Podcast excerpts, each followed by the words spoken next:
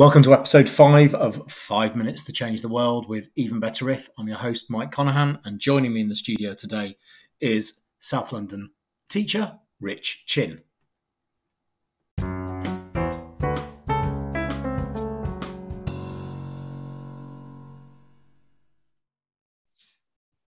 Hi, and welcome to episode five of Five Minutes to Change the World, uh, brought to you by Even Better If.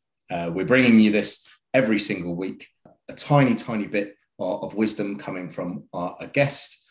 My guest in the studio today is uh, a teacher from South London who's done many, many other things uh, during his working life. Uh, and Rich, hello. Hello, and thanks for having me, Mike.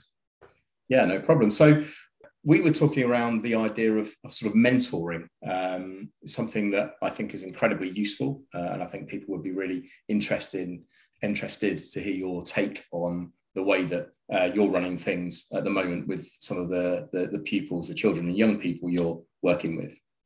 Yeah. So um, my background, just briefly, my coaching, mentoring background, I am an ACC ICF International Coaching Federation certified coach. And I'd used that certification when I was an education advisor um, internationally.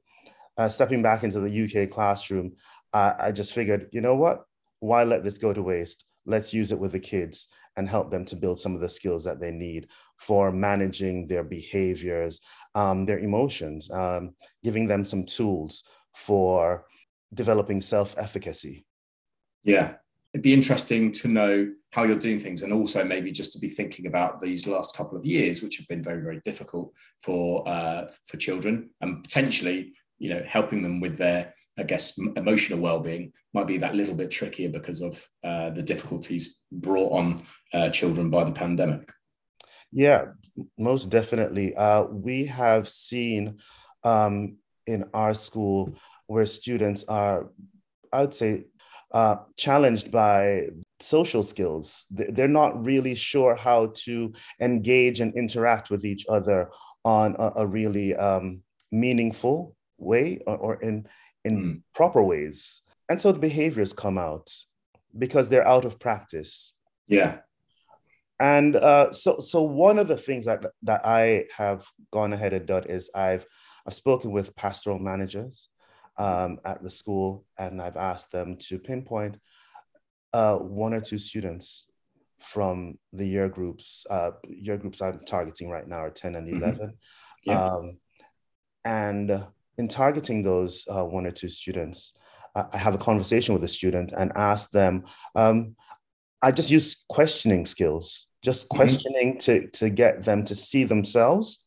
And my first question is, Who are you? Um, and as simple as it sounds, it's one of those questions that, that really stumps them because sometimes they just sit and stare like, and you see they're, they're a bit flummoxed because they don't know how to answer it.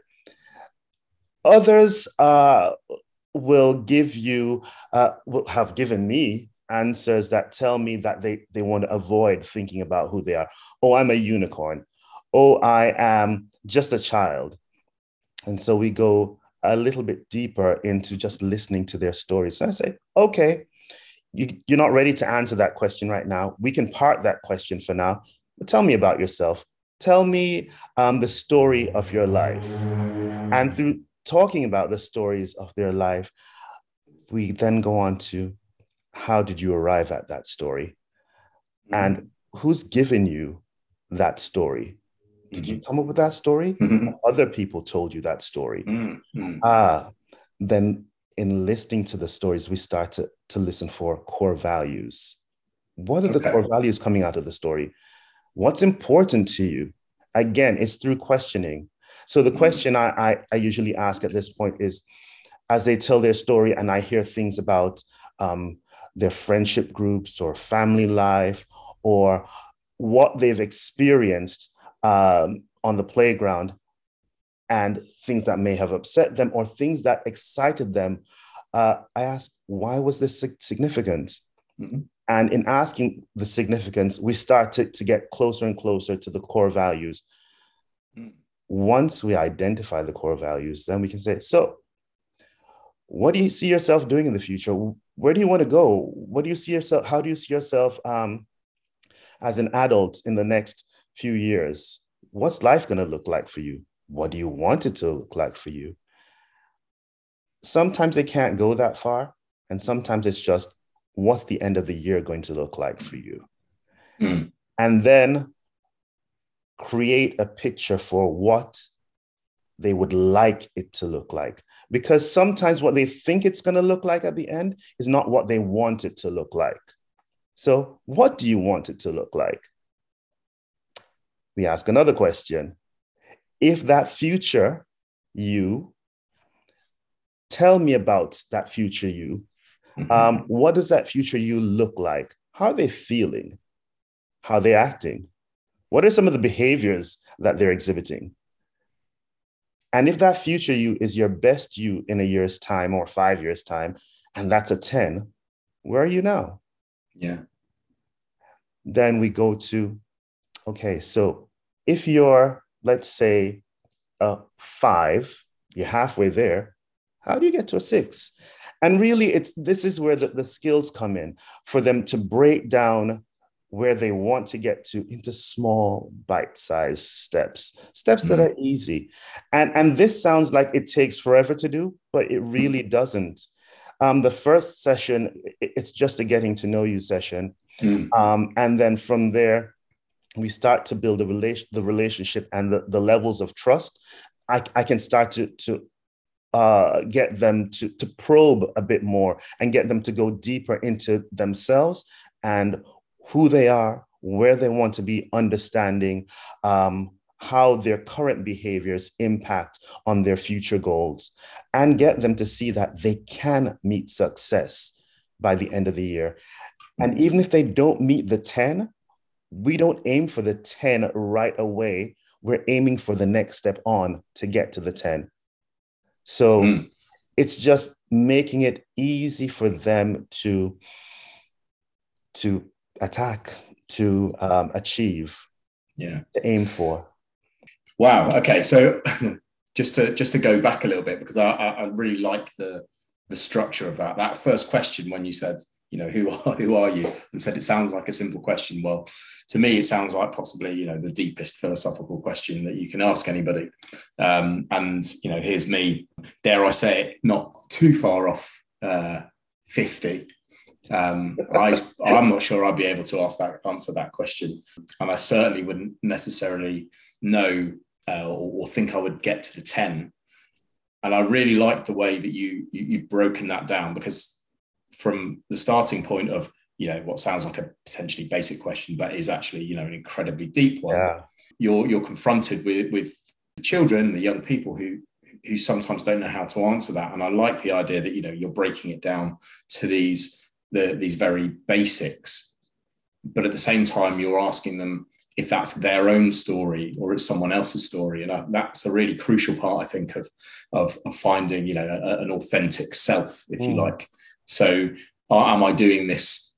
Am I am I being the way I am for my parents or for my teachers or for my peers? or to be in the right crowd or whatever or actually am i genuinely doing this for me um, which again, I think there are lots of people who get to um, whatever 50, 60, 70, 80 years old and are still searching for that in a good way, you know, not, not yeah. sort of not lost, but that search goes on. And I think it's an incredibly important uh, age, if you like, to, to be starting, to yeah. be doing that from a, from a young age. It's, it's, I don't think it's ever about necessarily attaining the 10 because mm. I don't know if I'll ever attain the 10 because by the time you get to what the 10 looks like now, mm-hmm. you've formed another picture of what a 10 looks like. Absolutely, yeah. Well, there's a different, it's a different 10. It's gone off on a different yeah. tangent. Um, and it's always, I guess, good to be able to understand that that's something to accept because your your maybe your goals change, your aspirations change. We, we, you're you're clearly talking to i mean just to be really clear secondary school ch- children who are going through you know these monumental changes uh, in sort of terms of their, their own development. They're going from children to adults.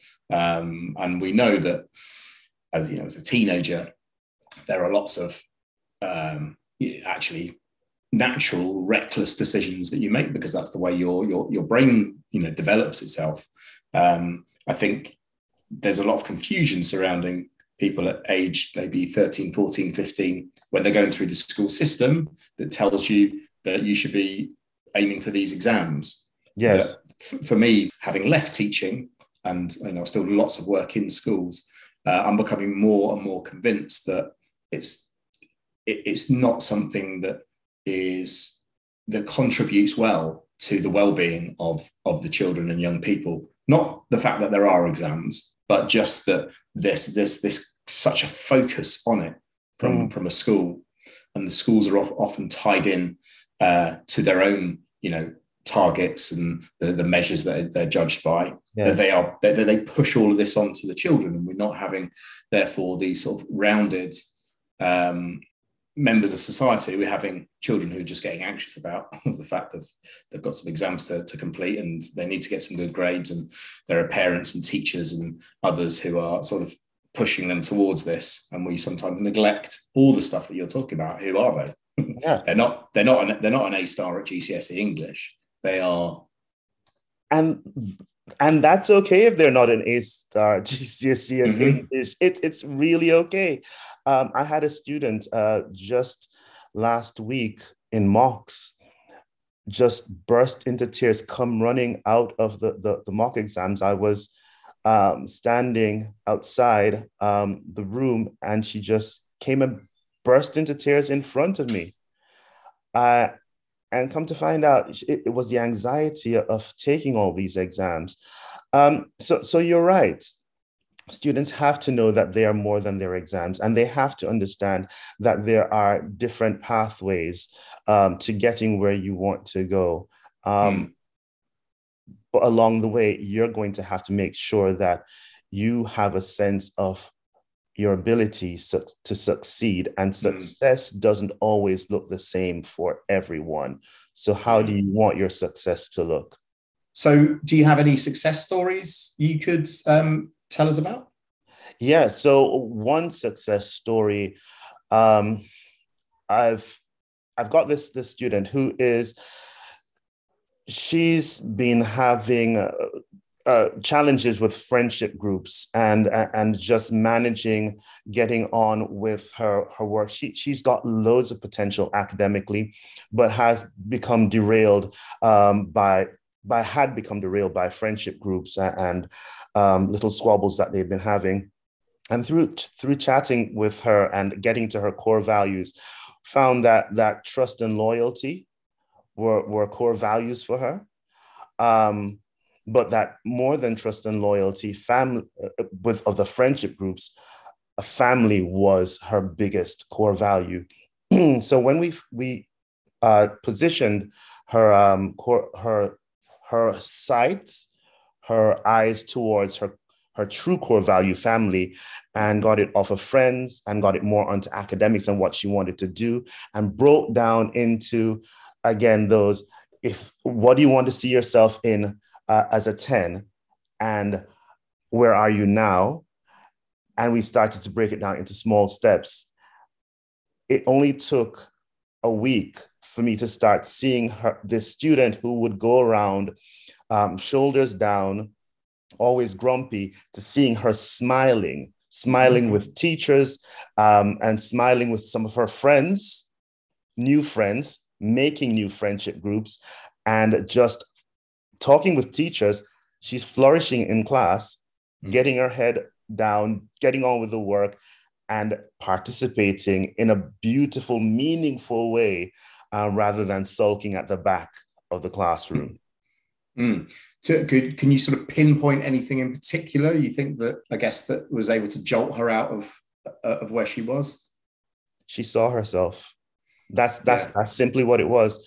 She she was through our conversations, she was able to um, use the tools that she'd been given and the vocabulary that she'd learned to describe where she was and understand it in a, in a clearer way mm. and understand where she wanted to, to be and how yeah. to get there. I really like the idea that you talked about, you know, that vocabulary being those those tools, because often part of you know that internal anger or the anxiety mm. that people feel is is purely because they find it very very difficult to express themselves and that frustration obviously boils over. So yeah, exacerbates it doesn't it? But finding the finding the right words and being given those right words being coached as you say being questioned in a in a very intelligent way uh, but simple way um, clearly has these huge huge benefits. Thanks.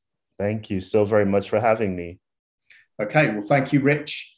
Thank you, everyone, for listening, and we'll be back soon.